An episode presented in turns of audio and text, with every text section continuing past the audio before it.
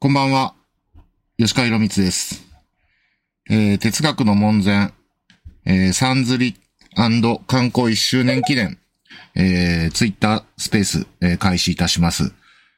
えー今日で、えー哲学の門前観光記念スペース、えー第10回目になります。えー今夜も、えー担当編集の木の国屋書店、えー出版部、泉さんにお越しいただきました。どうも泉さん、こんばんは。あ、こんばんは。よろしくお願いします。よろしくお願いします。どうもありがとうございます。あ、はい。あの、先月の末で、えー哲学の門前という本も刊行1周年になりまして、はい。まあ、ちょっとまあ区切りということでもあって、はい。まあ、あの、えーまあちょっとスペースでも開催してみようかなとはい、思って、えー開催しました。はい。ありがとうございます。あの、なんか一年あっという間で、まあおかげさまで、あの、二回重版してもらって、あの、さんずりになって、そうですね。あの、後でまたお話しすることあるかもしれないんですが、あの、先々週、岡山に出張に行ってき、行っていたんですが、はい。えっ、と、そこの丸善に行ってみたんです。ええ。そしたら、哲学の門前、あの、4冊ぐらい置いてあって、おう。あの、四六番宣言という特集の中の一冊あーにもなっていて、で、見たら、あの、さんずりの、あの、門前がちゃんと置いてあって、ありがたいなと思いました。嬉しいですね。あれ、あのー岡山行かれたの何日ぐらいでした吉川さまるまる一週間行ってました。ん。うん、9月の、あえっと、は8月の終わりぐらい。そうです。8月の、ちょっと忘れちゃった。もう、8月25日ぐらいから31日まで。ああ、そうですか。はい。あの、実はね、私あの、紀ノ国屋のね、あの、紀ノ国屋書店のお店の販売データとか見れるんですけど、はい。まあ、丸、丸善純駆堂の販売データを見れて、はい。まあ、勝負者さんも見てるかもしれないですけど、あの、デイリーの売り上げとか、タイトル。でね、あの、岡山でね、あの、哲学の門で一冊売れてたんですよ。おう。 8月28から9月3日の週に一冊売れてて、はい。それ私吉です川さんじねゃ。ないですよね。私ですね。あ、吉川さんか。うん、ちょっとね、あの、人にあげないといけない用事ができちゃって、ああ、そうだったそ。れであの、えー、当地で買いました。はい。ああ、そうでした。はい そう。それはそれありがとうございます。なんか、1億人以上この国には住んでるはずなんですけど、うん。簡単に分かっちゃいますね。そうそうですおかしいですね、なんかねで。もね、あの、岡山行ったのって、あの、大学のなんか集中講義とかじゃなかった。あ、そうです。はい。あ、そうですよね。うん。か、なんか、それで吉川さんを聞いた、感銘を受けた学生さんが、岡山の純駆堂さんで買ってくれたのかなって。だといいんですけどね。マルはゼいンか。岡山シンフォニー店。はい。あの、私が購入しました。ああ、そうでしたはか。 ありがとうございましあの、まあ、あの、さんずりとは言っても、あの、さ昨今の出版状況では、ね、あの、するたびに2000部3000部ってわけでは全然ないので、た。あの、本当申し訳ないんですけど。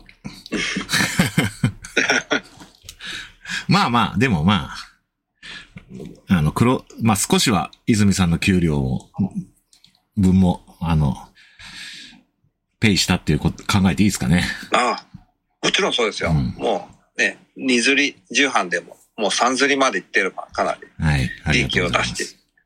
あの、今、状態です。ちょっと質問があったんですけど、はい岡山の修実大学っていう大学の集中講義でした。はい。ああ、はい。あの、えー人文科学部という、えっと、えー学部があって、ええ、そこの、で、まあ、表現、文化とかいう授業があって、うんうん。まあ、そこで文章の書き方などについて、はいあの、主に演習を学生にしてもらうという内容でした。はい。はい。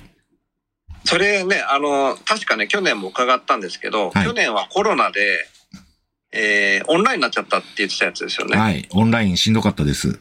うんだけど、まあ、今回は実地で行って、一週間っていうか、5日ぐらい丸々やるんでしたっけはい。あの、集中講義とはいえ、普通の科目と全く同じなので、ええ、 15コマ15コマ。あを5日間で、まあ1日3次元ずつ、あー。まあ1.5時間を3コマ。うんうん。これを5日間やるっていう。うんうんうん。なかなか濃密ですよね。しんどいですね。ああ。でも8月のね、終わりぐらいに、もうなんか学生さんも、まあ、こ後期っていうか、夏期講習っぽいっていうわけでもなく、もう授業普通、レギュラーの授業として始まってるってことなんですよね。始まってるっていうか、夏休みです、学生は、普通に。ああ、うん夏休みの週、うん、まあそうですね。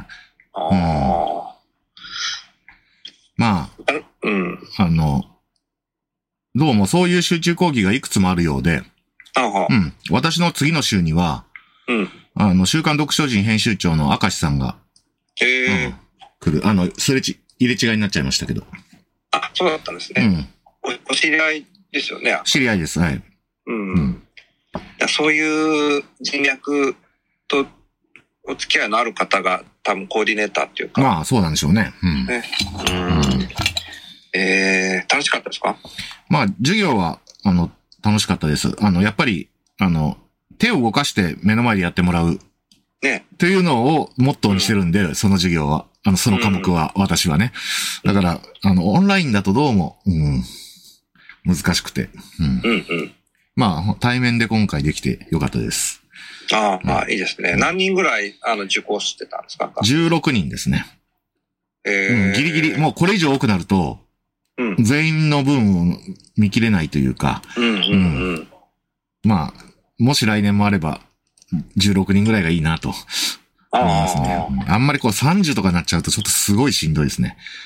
あ、そうであすの、こね。っちの大学で似たような内容のものを、去年30人ぐらいいて、うんううん。うんん。かなり、あの、薄くなっちゃう、一人一人のあれがね。ああ、ああ。なるほど。はい。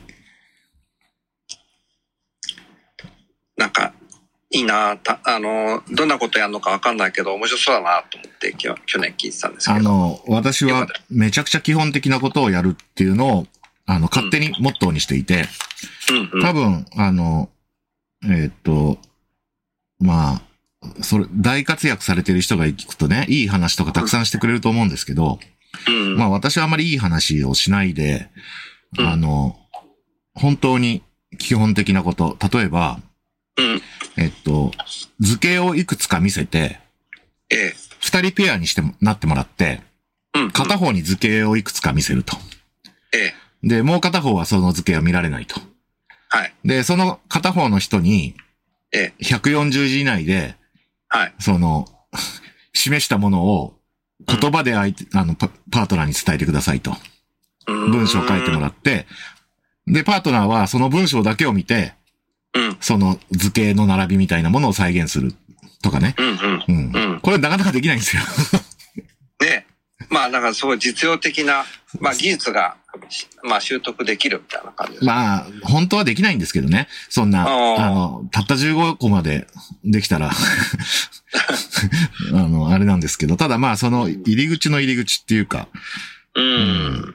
あとは、その段落の、その、いわゆるパラグラフライティングと言われる書き方のうんえ、すごい処方のこととか、あうん、そういうことを、ええ。うん、やらせるっていう、ああ、面白そう。うん。でもさっきさ、その図形を伝えるっていうのは、その図形って言っても、そのね、三角形とか四角形とかじゃなくて、もうちょっと複雑な、やや複雑な図形を。いや、そんなことないですよ。もう、正三角形、正円、もうすごい簡単なものです。ああ、簡単なものなんですうね。ん、まあ、140で説明しなきゃいけないから。うんうん。ういんや。簡単にしても難しいんですよ。うん。これ。なるほどう。ん。ええまあ、そういうことをしたりしてました。はい。はおい疲。れ様でした。あの、例えばミステリーとか書くと、うかん。ね、そういう学生がいつかね、ええうん、そあの、いろんな武器の描写とか、はい。犯行現場とか描写しなきゃいけないじゃないですか。はい。それ、はいはいそれちゃんと書かない と、読者は困りますもんね。うんうん。もうそれをしっかり伝える技術を。そうですね。うん。なるほど。いいですね。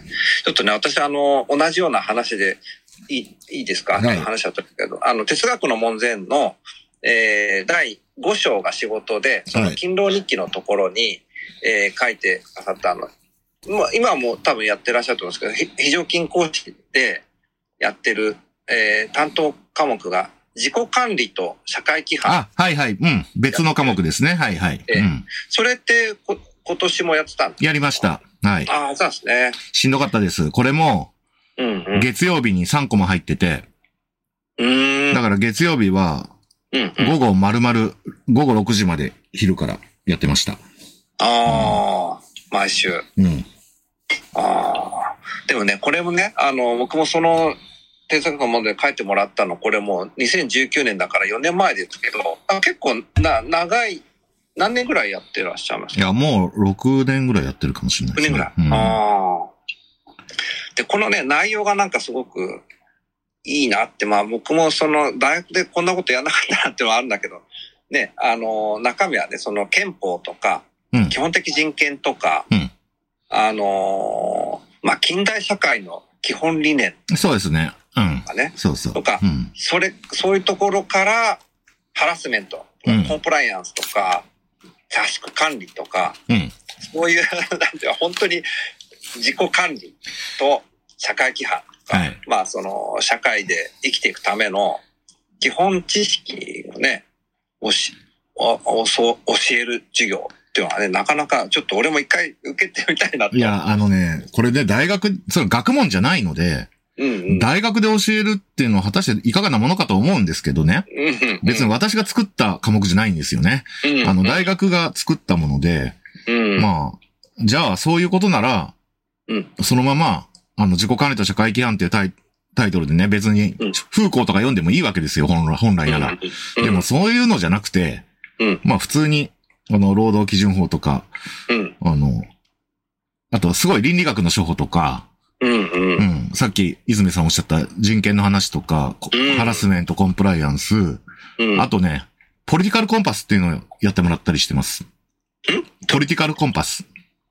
えー、それど、どういうやつあ、ポリティカルコンパスっていうのは、えー、あの、いくつか、まあ、20とか40とか質問があって、それに答えていいくとね、えあの、政治的に、ー、はい、あの、保守か、はい。あの、リベラルか、ああの、経済的に、ええーまあ、自由主義か社会主義かみたいな、えー、まあ、経済的に右派か左派かみたいなね、え4証言で自分の政治的な立ち位置というのがわかるというあものがああって、あの、いや、それはもちろんそんなんで何でもわかるわけじゃないですけど、ー、はい。ただ学生はそういうのしたことないんですよね。うん、うん。だからまあ、その、そういうものをやってもらって、ちょっと、なんていうか、自分や隣の、その、学友との間の、うんその共通性点とか、差異とか、まあそういうのにこうんう考えてもらうみたいなね、そういうこともしてもらいました。はい。うーん、なるほど。ああ、なんかね、いつも、その話、と面白そうな授業だな、思ってたんですけど。まだ続いてるみたいですね。そうなんですね。ああ。そうでしたか。はい。ああ、まあ、それでまあ、その、ええっと、せっかくなので、えっと、そういうわけで夏は、岡山の修実大学で、はい。えっと、まあ、クリエイティブライティングの授業をしたということと、はい。えっと、今、泉さんが話してくださったように、えー東京では、えー自己管理と社会規範の、まあ、授業もやったと、今年も。はい。で、あとね、今年もう一個、あの、えっと、えー、あったのが、えー私、卓球、あの、はい世田谷、世田谷区にある中高一貫女子校の卓球部のコーチしてるんですけど、はい。その夏合宿っていうのが4年ぶりに開催されて、ああ。あはの、いコロナでずっと休み、あの、休んでたんですけど、ええ、できなかったんだけど、今年から、はいあの、夏休みの合宿、あの、ええ。はい。再開ということで、はい。あの、8月のお盆の前はい。に、えっと、千葉の合宿所に3泊4日で行ってきました。いいいですね。お疲れ様でした。や、ありがとうございます。これはね、本当に、あの、えーっと、しんどかったですね。あのあ、しんどかったんですか疲れた。でもなんか、いつもね、その話も、あの、コロナ前だ、あのね、連載、スクリプター連載してもらった時によく毎年聞いてましたけど、いいなっていうのは。まあ、ただね、いいなって言っても、その、ただ、女子高生と卓球ややるのがいいなっていうんじゃなくて、なんかね、そういうコーチの立場で、と合宿、合宿場で、う海沿いのどっかで、これがね、本当本当に海沿いで、うん、えっとね、えー海ほたる、あの、うん、通って、本当にあの、東京湾の向こう側行くんですけど、うん、うあん、の、千葉のね、はいあ、の、南房総の方に、ええ、あの、気温がね、ええ、気温も低いし、おおそらく湿度も低くて、本当に日陰とかすごい涼しいんですよね。そう、なんかね、そう聞きましたよ。うん。まあ、あの、立山とか、あのうん辺うんうんで、うん南房総の。ああ、いいですね。なんか人気出てきてるらしいですね。特に東京は本当に暑くなってきてるから。ううんん、最近ね、こ今日、今年の夏とかもすめちゃめちゃ暑かったですけど、そのね、そういう時でも、その、うん立山とかあの辺の南房総、まあ、その、風も通るし、その暑さの度合いがちょっと、あの、都心とかとは全然違うって聞きました。そうなんですよ。本当全然違うんですね。あうの、ん。大して変わんないだろうと思ってたんですけど、行く前はね。うんうん。うう。んん、本当に、あの、合宿にはちょうどいいですね。うん。まあ、暑いことは暑いんですけど、うん。うんう。うんん。まあ、じゃあそこで一つ小話を、はい。あの、今年の夏合宿の小話で、はい。はい。あの、まあ、私一応、あの、卓球コーチなので、卓球の話しかしないようにしてるんですけど、ええ。でも、時々ね、ちょっとね、親と、あの、その、世代もは、い何もかも違う、その若者。若は者い以前ですよね。中2から高2なので、うんうん。まあ、14歳から16歳、7歳ぐらいまで、もう何もかも違うので、うん。それがちょっと面白かったりするんですけど、うん。あの、ちょうどね、あの、えっと、映画のバービーとはい。オッペンハイマーで、はいあ。の、バーベンハイマーのはい。炎上事件が起こった直後だったんですね。はい。はい。で、その炎上のこととは関係ないんだけど、ええ。あの、まあ、そういうわけで、そのええ、バービーとオッペンハイマーをペアで語る、まあ、いろんな投稿が、まあ、あの、うん流れたわけじゃないですか。はい。それで、あるね、はい Facebook のはい投稿でね、ええ。日本人じゃなくておそらくアメリカ人ええ。の投稿で、そのええ、バーベンハイマーっていうネタじゃなくて、ええ。バービーとオッペンハイマーを普通に比較してる、その投稿があってね。うん英語でうん。うん。あの、バービーとオッペンハイマーね、どっち見るかと。ええ。で、あの、オッペンハイマーをね、はい。見るためには、ええ。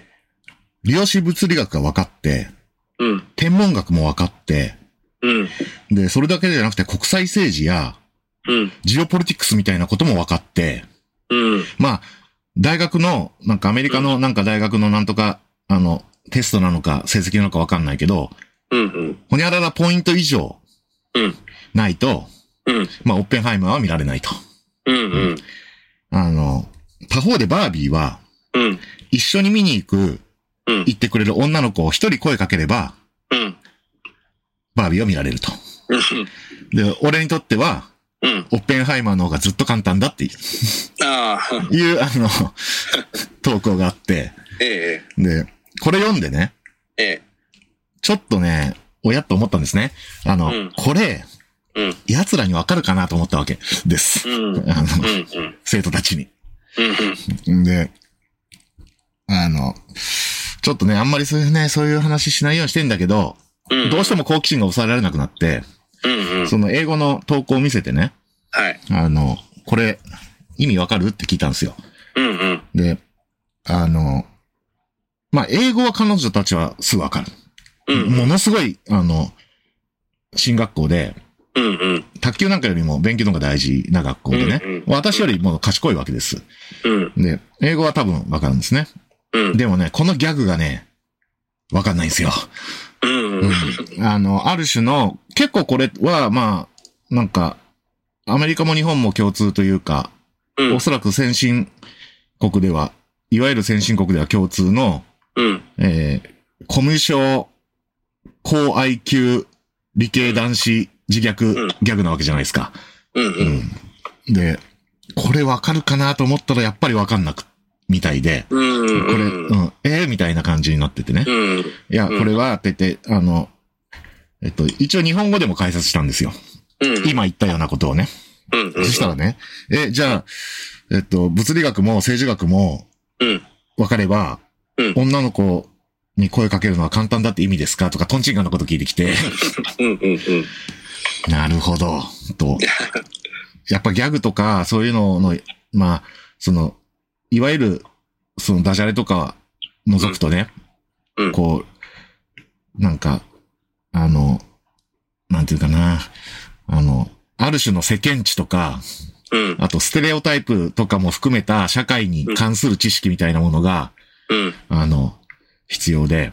うん。だからこれ、あの、なるほど、これはまだ君たちには早いのかと。 で、でも、あの、逆に言うと、うんあの、わかんなくてもいいわけじゃないですか。うん。そんな、ギャグ、 別に、うん。人生において。うん。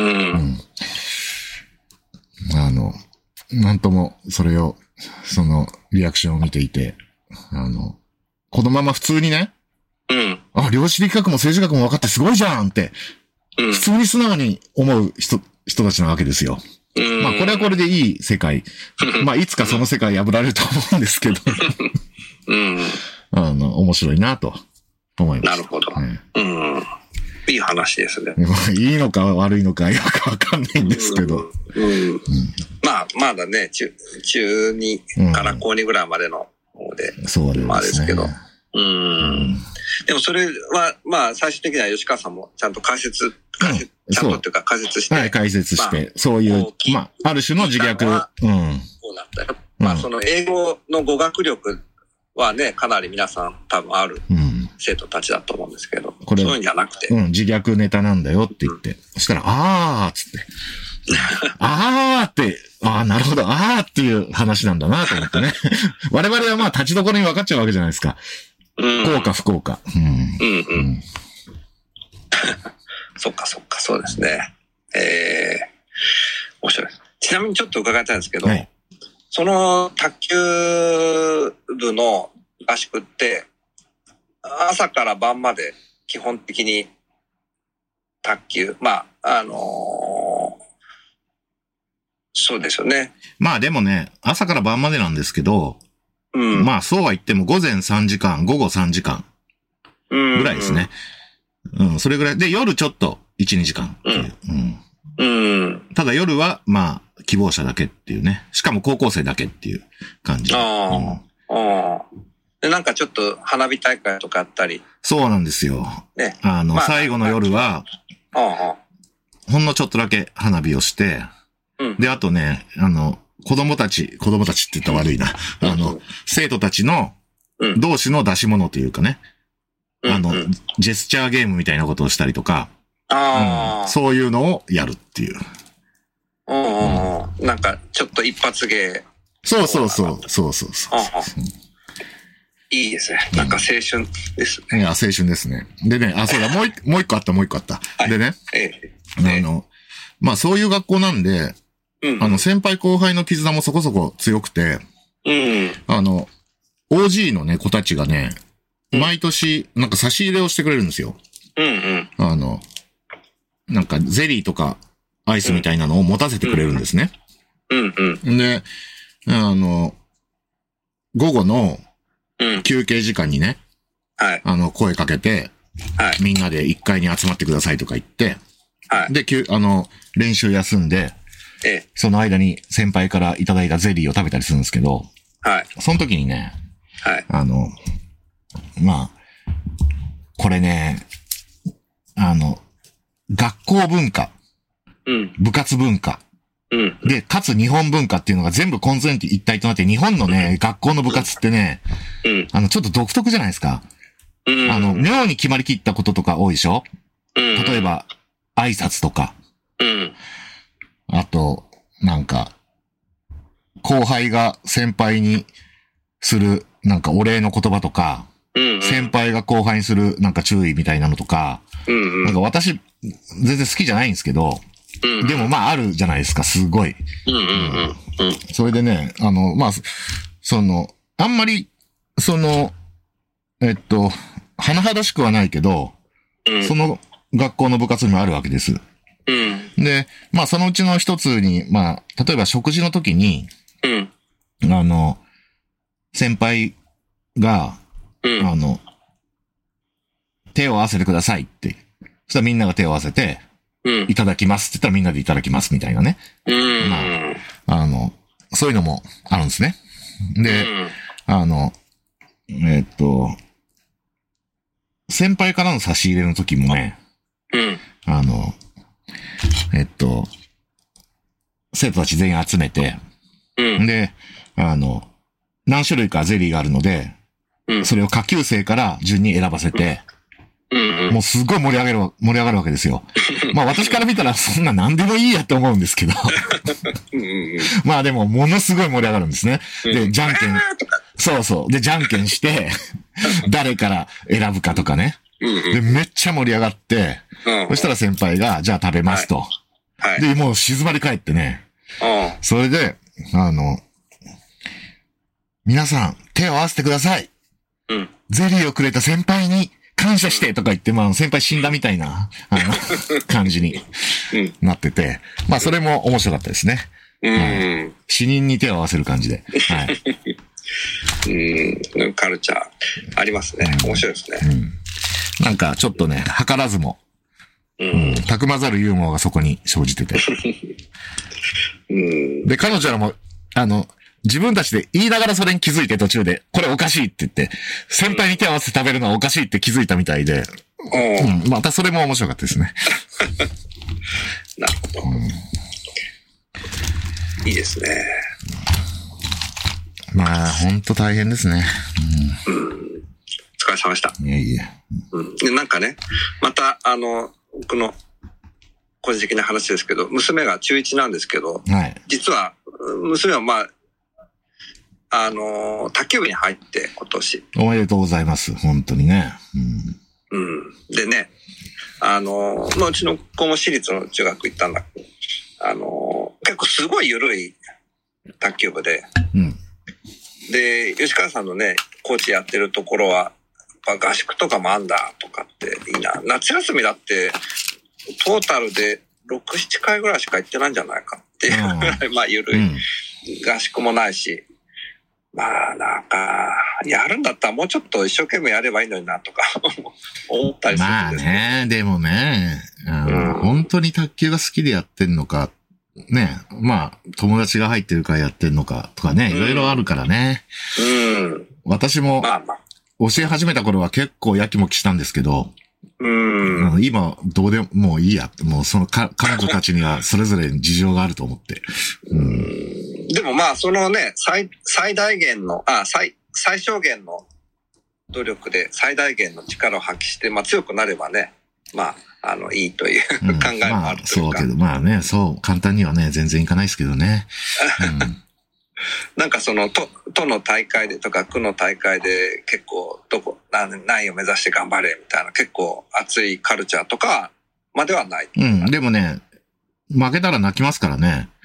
おー。じゃあもうちょっとやれよって思ったりするんですけどね。うんねえ、うん、なるほどね。うん。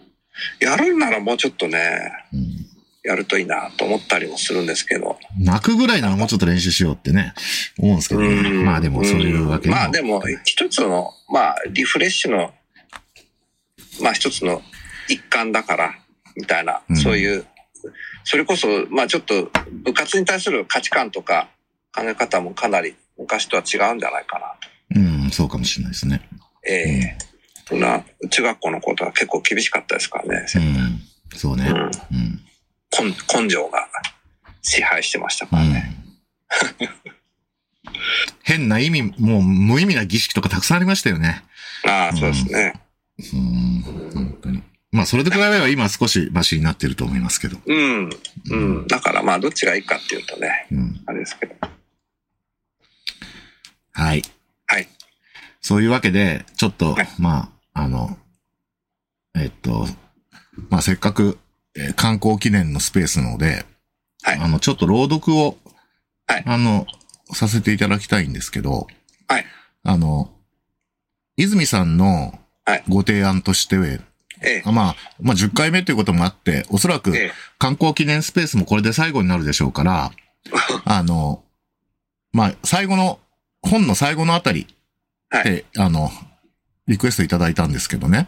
はい。あの、ただちょっとね、ちょっと長くてしんど、私がしんどいかなっていう気もして、うんうんうんで、最後の部分のさらに最後、もう、最後の本当に最後の最後に、のうん2ページぐらいにしましょうか。ああ、はいはいはい。ええ僕ね、ちょっとね、長いかもと思ってうて、ん。ええ257ページのあ、はいはい。スペース。まあ、ええちょっとね、文脈が、あの、わからなくて、あの、えっと、よ、聞いてる人、親と思うかもしれないけど、まあ、うん。うん。そこは適当に、という感じで。うん。うん。じゃあ、ちょっとね、えー2ページなので、まあ、4、5分かな。はい。はい。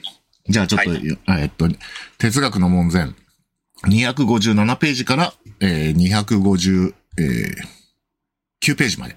はい。はい。いきます。よろしくお願いします。吉川博光、哲学の門前、第7章、哲学、リプライズ、えー257ページ。そう考えると、関東で本書が哲学の入門書ならぬ、門前書であることを強調しなければならなかった理由もはっきりしてくるように思います。哲学入門書の主要任務は、私が思うに、哲学の魅力を読者に伝え伝えることにあります。そこで描かれる哲学は魅力的であればあるほど良い。魅力をどれだけ効果的に提示できるか、そこに入門書の成否がかかっています。入門書の刊行とは、専門家によるアウトリーチ活動の一環である、と言ってもいいかもしれません。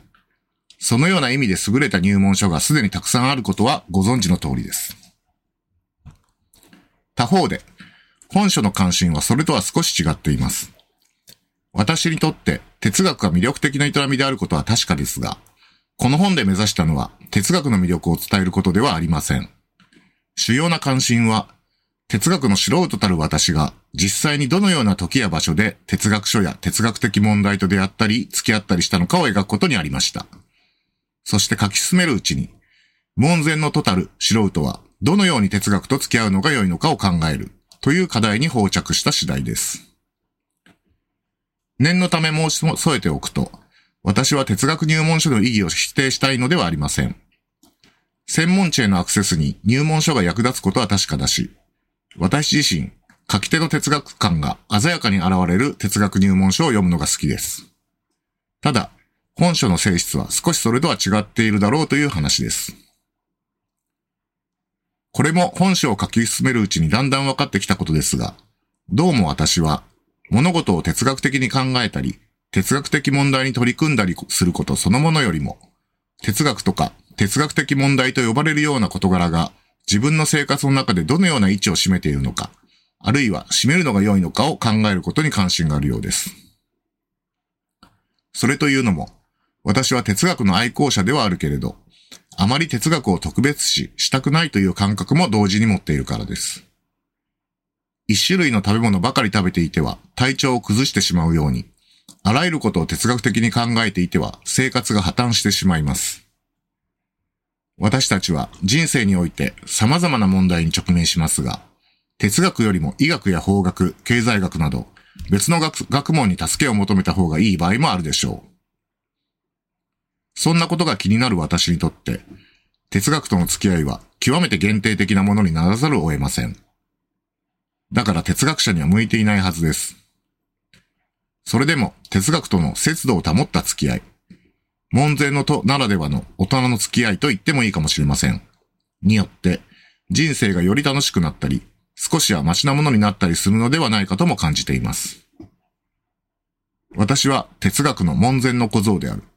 このことを肝に銘じつつ、いかにしてその掟の門生と付き合うか。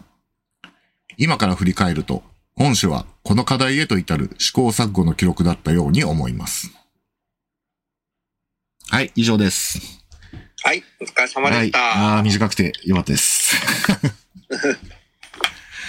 あの、この、まあ、解説をすると、このはい、門前の小僧っていうのは、文字通り、あの、門、文字文字通りというか、門前の小僧ならぬ経を読むという、まあ、ことわざの話ですね。はい。あの、別に、えっと、修行とかしてなくても、あの、プロのお坊さんがいる寺の門の前で掃除してるだけでも、般若心経ぐらい読めるようになるという。うん。で、掟の門っていう言葉が最後に出てきましたけど、これはカフカの、えー、掟の門っていう、えっと、偶話の話の男の話で、これは、えっと、もうよかったら、あの、青空文庫などにもあると思うので、あの、ちょっと読んでみてください。はい。はいこの掟の門という、えー、偶話に出てくる男と、えーことわざの門前の小僧の小僧と、まあ、対比させて話しているという感じですね。はいはい。まあ、こんな感じで、えっと、えーそろそろ畳に入りたいと思うんですけども、はい。泉さんなんか告知と、などあるでしょうかあの、うん、告知事項ね、あんま、私はない、ないっちゃないんですけど、うん。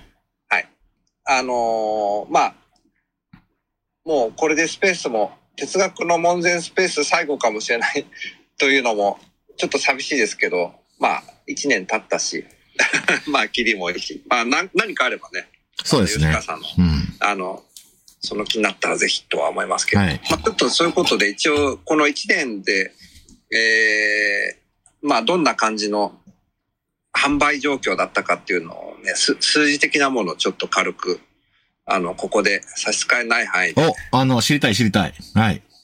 お伝えします。はい。まあでも、まあといってもね、そこまでね、あの、厳密なものって出ないじゃないですか、出版社によると。そうですね。うん。ですけど、その、紀ノ国屋書店の、まあ、出版部で、ね、私本作ってますけど、紀ノ国屋書店が、その、全国に書店があって、ご存知の方もいるんですけど、で、そこのは販売データっていうのは日々見れるので、はいまあ朝行くとね、勝ちとかって言って見て、お、今日は福井店で売れたなとかね、まあ、てた哲学の門前、福井店で一冊とか売れてて、まあ、それを見ると、まあ、見ようと思うと、その、例えば、ああ、この日は、あれなんだ、30から49歳の男性が買ったんだ、みたいな。おー。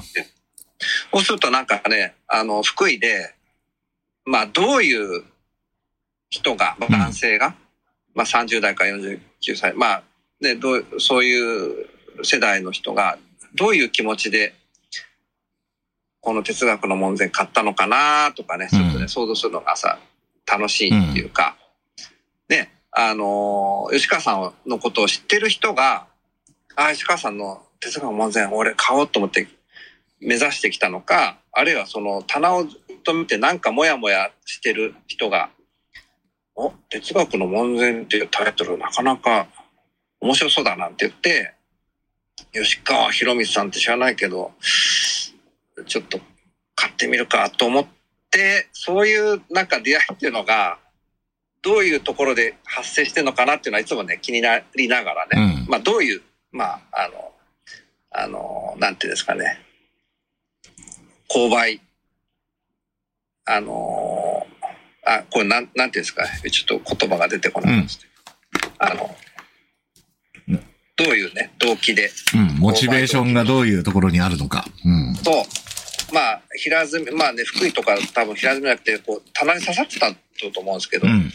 今ほら、あの、やっぱネットで買う人とかが多いので、うんまあまずは初めお店に行ってね、このもと出会って、手を取って、お、石川さん知ってる人なのか知らない人なのかとかね、うん結構気になる。というようなことをね、いつも見ながらなんですけど、あのー僕も本当にこの年になっても思うんだけど、日本って、僕もあんまりあちこちに住んでないからわかんないけど、日本ってやっぱ広いじゃないですか。広いですね。うん。北海道から沖縄まで。うん。ね、吉川さんもね、お岡山とか行って、岡山行くとなんとなく、なんか岡山の風土とか、うん。えーなんかやっぱちょっと違うところを感じたりとかあると思うんですけど、まあ、例えば今日は福井で売れた、この前は宮崎で売れた、アミュプラザ宮崎店で一冊売れたとか、国分辞典で売れましたとか、うん。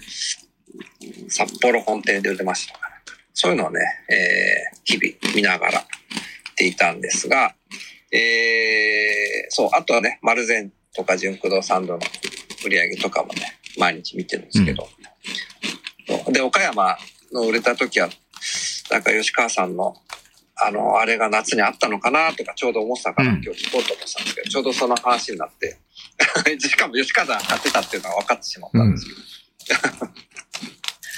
でね、まあ数字としてって言ってはそこまであんまり、あの、細かくは出ないんですけど、うん紀ノ国屋のお店ではね、結構ね、あの、全部ね、まあこういう数字で、このどれぐらいの規模かっていうのが分かってしまうのがいいのかどうかわかんないんですけど、よくね、あのお店ではね、371冊売れてるんです、おう全部で。で、ただその、紀ノ国屋って外商とかね、いろんな部署があって、うんえー、大学ブックセンターとか、いろんなとこにもお店があって、それ全部合わせると454冊売れてうん。で、でですね、えーまあそれいろんな部署あるけどね、海外店見たら海外店でも3冊売れてうんい。て、シンガポール店で2冊、おう台湾ビフー店で1冊おう売れてました。でも海外店でね、こういう本をあんまり仕入れないので、うん。まあ、紀ノ国屋の本とはいえ。だからね、もうこのレアケースだと思うんですけどね。まあ、注文が入って、あの、仕入れたのか、まあ、そういうケースはあると思うんですけど。それでですね、この本は、あの、紀ノ国屋の内で見ると、あの、購買者のね、その、属性っていうかね、男女比うん。男女か、あとは年代、年齢層とかが出て、男女比で言うと、やっぱね、73で男性が買ってるんですね。はい。まあ大体それぐらいね、予想されると思うんですけど。うん。で、えーっと、やっぱり、でもね、買ってる購買層としては、うんまあ30から49歳っていうあたりの年代が一番買ってるんですよ。で、えーっと、まあ、うんざっくりのその、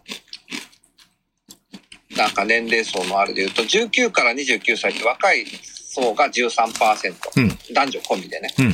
で、30から49歳の層が45%。で、50歳以上が42%。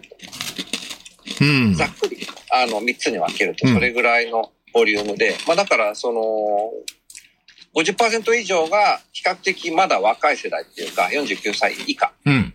の人たちが買ってるという数字が出ていました。ああ、思ったより、あの、年齢層が若くて嬉しいですね。そうなんではす。い。まあ、まあ、年齢いってる人はお呼びじゃないとか、そういうこと言いたいわけじゃないんですけ ど。あーでもね、まあ、50歳以上の方々も42%は売れ売ってるので、やっぱりね、そういうのは、あのー読、読書人口、あ一番多いボリュームっていうかうね、ん。読書の習慣のある方々が多いので、まあそういう結果が出て、まあなんとなくでも、まあ予想通りではあるんですけど、そういう感じだなと思って。うんまあ紀ノ国は全部門だと、丸善純区のグループよりちょっと上回ってるぐらいなんで、だいたい同じぐらい。うん。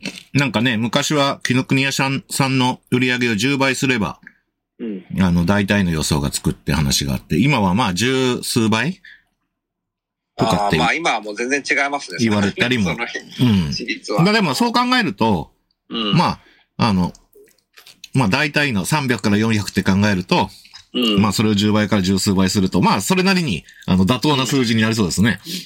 うん、まあそうですね。こまあ、やっぱり紀ノ国屋出版部の本だから、それなりにその優遇して売ってくれてるっていうのもあって、まあイベントであったりとか、いろいろ協力したりしてくれるのもあるから。うん。そうですね。うん。まあ実売っていうか、まあスリーブ数とかもね、言っちゃっても別に差し支えないとは思うんですけど、うん初釣りが4000で、2釣りが1000で、えー、3釣り目で700。なんか全部で5700吸ってますから、あの、ちょうどいいぐらうん具合のこう仕上、1年での仕上がりとしてはすごいまずまずだと思います。ありがとうございます。はい。うん。というような、それぐらいの、 まあ、報告事項なんですけうん。ど。うん。いや、あの、こういう場所で、そんなに具体的な数字を開示してくれる、その、人はあまりいないので、ありがたいです ね。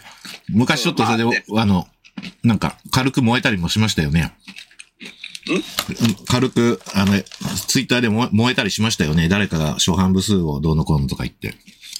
あー、うーんと、そのね、あれですかね、印税率がどうのとか、そういう話になるとですかね。いや、その時はね、うん、大昔です。印税率の話じゃなくて、うん、もう、何年も前に、うん。初版部数を言うなんてご法度みたいなことを言う人がいうて、ん、うん。それはそれで極端だと思うんですけど、うん。まあまあ。まあ、うんでもね、えー、まあ、いろんな出版社によってですけどね、消防者さんとかも結構出してますもんね。うん。ミスズ書房とかうね、ん。スリーブ数と、書ずり、あの、価格とかね、あの、告知でも出してますもんね。まあでも、本当に、あの、初版部数で4000も吸ってもらってありがたいですよ。ああ、いやいや、でもあれはね、よ吉川さんのすごい、あの、宣伝、宣伝力がすごい強くて、もう最初の、あの、引き合いがすごい強かったので、あの、まあ、判断としては良かったと思います。いや、ありがとうございました。うん。ああ、いえいえ、こちらこそありがとうございました。えーっと、ちょっとこの辺で、まあ、はいい、つも特にないんですけど、ええ、なんか、あの、手を挙げて喋りたいっていう人がいたら、うんあの、手を挙げてください。はい、うんぜひ。まあ、こう言ってもね、なかなかすぐ、はいはいって手が上がるうん。ケースってあんまないと思うんですよハードル高いですよね。うん。うんまあ本当に仲のいいね、友達の方とか、ですけど。うん。で、友達は友達でこういうとこで話すのもなって、他の人のね、あの、う。うんん、に悪いなっていうのもありますからね。うん。うん。まあそうですね。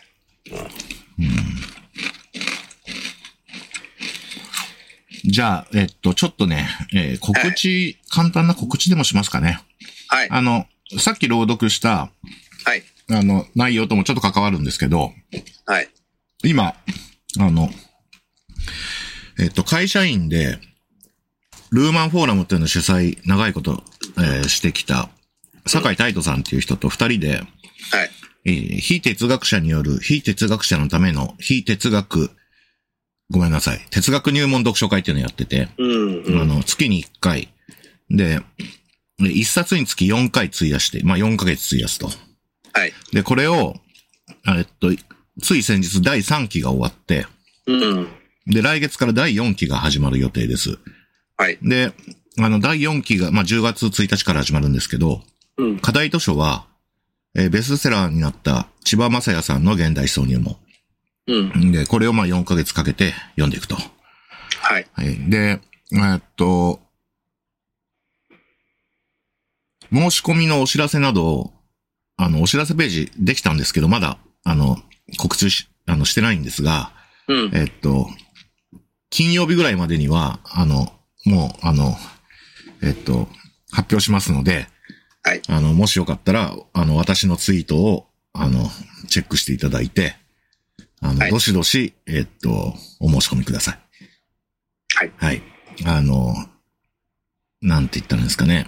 あの、えー私も様々な読書会や研究会に顔を出してきましたが、はい。まあ、ほとんど見たことも聞いたこともないようなノウハウを、えー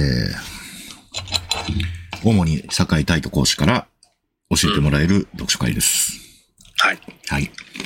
楽しみですね。で、オンライン、うオんンラインもやってるんです。オンラインでも参加可能です。あの、オフラインだと、東京の神保町の会場に直接参加できますが、うん遠方のはい方も、おうんズームで受講可能で、かつ、あの、えっ、と、アーカイブ視聴もできるので、うん。あの、リアルタイムじゃなくても大丈夫です。はい。で、これまあ、えっと、非公式、まだ何も決まってないので、ええ。あの、まあ、その程度の話として聞いていただきたいんですが、ええこ。の哲学入門読書会を、ええ。で、その得られた成果をベースとして、うん。新しい連載を始める予定です。おで、えっと、坂井太と吉川博光の協調で。おー。で、あの、み、あの、読書家なら誰、誰もが知ってる、えー、メジャー文芸誌で、うん。えー、新連載が、えー、うまくいくと来年1月号とか2月号とかおにー。始まりますが、はい。まあ、半年経っても何もなければ、うん。まあ、ポシャったんだなと思ってください。はい。はい。うーん。それはでも、楽しみですね。これはねななんかの回を、あ回っていうか、その、ある、その、読書会の模様を起こすとかっていうんじゃなくて、教書で、教書で、まそうです書くっていことうん。起こしても、多分本にならないと思うので、うんうんうん。あのうん。基本的には、二人の、あの、まあ、講義の実況中継みたいなのと、んうん。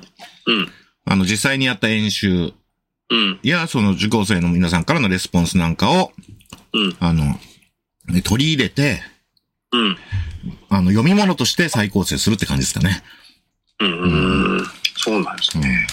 メジャー文芸誌に、はい。それは楽しみですね。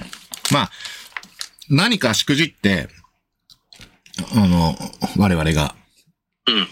あの、大変なしくじりをやった場合には、うんなんか、えっと、同人誌とか、うん。 文振りとかに出品になるかもしれませんが、 うん。うん。よかったら、あの、なるほど。はい。はい。ご注目ください。はい。例えば、こ、今年は分振りに山本高見さんと一緒に哲学のあそうなんです。やばい。そうなんですよ。あの、 すっかり忘れてた。あの、本当にどうにかしないといけないんですけど、ね、うん、 11月そうですね。うん。 11日でしたっけそうです。山本隆光くんと哲学の劇場名義ではい、薄い本を出します。うん。あと、文筆家の平山麻子さんと、毎週土曜日にクラブハウスでやっている、うん。あれは何だったんだろうっていう、あの、謎の体験を語り合う、うえん。ースペースとクラブハウスあるんですけど、うんこれも、えー出品します、おえーこっちも一文字もできてませんが、うん。まあ、どっちもやりますので、よろしくお願いします。まあ、あと2ヶ月ですね。うん。うん。どうにかしないといけないですね。 そうですね。吉川さんもいつもお忙しそうですけど、どんどん追い込みますね。ご自身をね。なんか、うん、もうつ、なんかね、あの、辛いですね。うん、まあでも、ちょっと最近、あの、直接お会いできてないですけど、ちょっとお元気そうで。よかった元気は元気なんですけどね。うん。でも、すべての仕事をちゃんとできてないっていう。ああ。うん。あの、そう。例えば、うん。この哲学の門前をうん。出した去年の8月、うん。まだマシでしたね。あ、そううでん、すいか。ろんなことを同時並行で、うん。それなりにできてた気がするんですけど、ああ。この半年ぐらいは、うん。ほんと人生で最悪ぐらい、うん。あの、身動きが取れないというか、あの、なんていうのかな。あの、こういうことありませんかあのね、うん。あの、ある仕事があって、ええ。なんとなくの見積もりで、実際どうなるかは別として、うん。これ2、30時間かかるな、と。うん。もう、それだけに費やしても、うん。まあ1週間から10日ぐらいかかる、みたいなうん。うん。のが何個もああるとして、でうん当然人はそういうものを何個も抱えながら少しずつ前に進んでいくわけですが、うん。うん。なんか、体力的になのか精神的になのか、うん。もうそれに取り掛かる気力が全く湧かず、うん。 1、2時間で済みそうな仕事ならできるわけ。うん。パッと。うん。経費の生産とか、うん。うん。うん。ちょっとした原稿とか。うん。でも、うん。 10時間、20時間かかる仕事を、うん。 1時間、2時間ずつ、うん。少しずつ他のものも同時並行でやりながら、うん。うん。長い道のりを少しずつ進んでいくっていうことがもう完全にできなくなってて。うん。わかります。うん。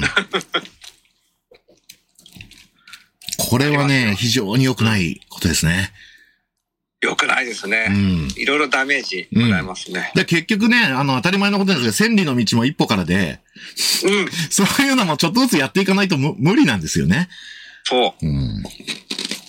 だからそこで投げ出さないで、まあでもやるんだよと。そうなんですよ。一歩ずつうん歩みを進める。うん。うん。本当にね。でもその気持ちわかります。うんまあよ、吉川さんの、まあ、1000分の1ぐらいの仕事しかしてないですいけど、やいやそれいでやいもや。同じようなスケールで、まあみんな悩んでる人は多いと思います。だからね、本当に、本当にその1、2時間で済むような仕事ばっかりやって、チャプチャプね、うん。浅瀬でね、パシャパシャやってるだけなんです よ。もうやばいんですよ、本当に。うん。なまるあ、と。だからでも、なんかのっぴきにならない状況になると、いつの間にかもう、なんか、うおーとか言いながら、なんなんとなく手は動いたりするから。まうあん気がついたら、結構、そこまでようやく到達したみたいな時ってありますからね。うんそうやって多分生きてきたと思うんですけど、うん皆さんうん。うん。なんかね、本当そう、あの、うん。あの、そうですね。まあ、こんなこと言ってもしょうがないけど。うん。あのでもこの年代、年代っていう言い方ですけど、私も50で吉川さんの1個下ですけど、まあ体力的にもね、きついですよ。もううん昔できたようなことはもうできない。夜もう眠くなっちゃうし。うん。本当にそうなんですよね。まあ僕はは朝方で、吉川さんも最近朝方で生活されてます。それがね、それもね、崩壊してきて。うああ、ん。だから、本当にちゃんとね、朝、2、3時間、時間が、を、うん、うんうんうん、取れるっていうのがなくなってきたので、それが一番、その、生活スタイル、そこがもう、うんも、最もダメなとこですね。うん。そこあーから全て崩れてる気がしますね。あうあ、ん。こうね、せめてそことかっていうのはできるといいですね。そうですね。はい。うん。睡眠、うん。そうですね。睡眠ですね。まあ、泉さんは本当に、さ、泉さんのラストワードは睡眠ですからね。うん。 あいやいや、なんかね、やっぱ日本人はね、睡眠時間が少ないって、また、あの、そういう記事が出てて、うん。よく、あの、吉川さんもどっかで見たかもしれないですけうど、ん。うん。やっぱね、ちゃんと寝るのがね、大事だな。なんか、いつもね、そう思いますうね。ん。はい。はい本当に、泉さん一年、はい観光後も、あの、スペースにお付き合いくださいまして、本当にありがとうございました。まあ、こちらこそどうもありがとうございました。あの、ちょっとね、一回だけね、私も、後で聞き直してみたりしたんですけど、はい私の。私の話はね、私はもともとその、すごいね、のんびり喋る方なので、うん。あの、後でね、こうあの、今日とかもちょっと、なんか、反省っていうか、反省事項はないかと思って、Spotify とかで聞いてみたんですけど、うん。俺はすごいなんかのんびり、あの、のんきな男みたいな感じで話しててね、 あのちょっと反省 して、今日はちょっとね、シャキシャキ、とか、なんつうの、うん、あの、テキパキと喋る、あ、テキパキと相づちを打つように心がけていました。あ、そうなんですか。ういんや、そう。ありがとうございます。なんかね、いちいちで、あの、相づちとかもすごいね、のんびりしてて、うん。 うんあーとかなんか言って、すごい丸けな男だなっていう。まあ自分の声聞くのもなんかいつもね、みいろんな人もね、自分の声まがあ、辛いものがありますよね聞く。と思うんですけど、うん、なんかね、本当にね、こんなやつ、聞いてる人気の毒だなと思ったんですけど、でもまあ吉川さん、いや、俺今日は言えま、できませんとか、今更言えないからね、せめてテキパキ喋ろうと思ってあね、りがとうございます。テキパキ喋ってました。はい。もうじゃあ、泉さんのね、あの、新しい、あの、姿が、あの聞けたということで。ああ、はまあでもね、吉川さんの声はね、すごいね、いいですよ、聞いてても。まあ音質もいいし、あの、うまい。あの、声もすごく遠いくや感ーじある。りがとうございます。はいまあ、そんな感じで、えっと、とりあえずね、あの、はいまあ、とりあえずは、哲学の門前に関しては、はいまあ、いあの、一段落ですけれども、まあ、はい今後も、あの、はい何かやっていきたいと思いますので、はい。はい、まあ、その時は、まあ、いよかったら泉さんこお声かけしますので、なんか、あぜひぜひはい、遊びに来てください。はい。はいよろしくお願いします。ああの、こ聞いてきてくださった皆様、あの、1年間、本当にありがとうございました。りがとうございました。どうも、それでは失礼します。はい。失礼します。ありがとうございまはしいた。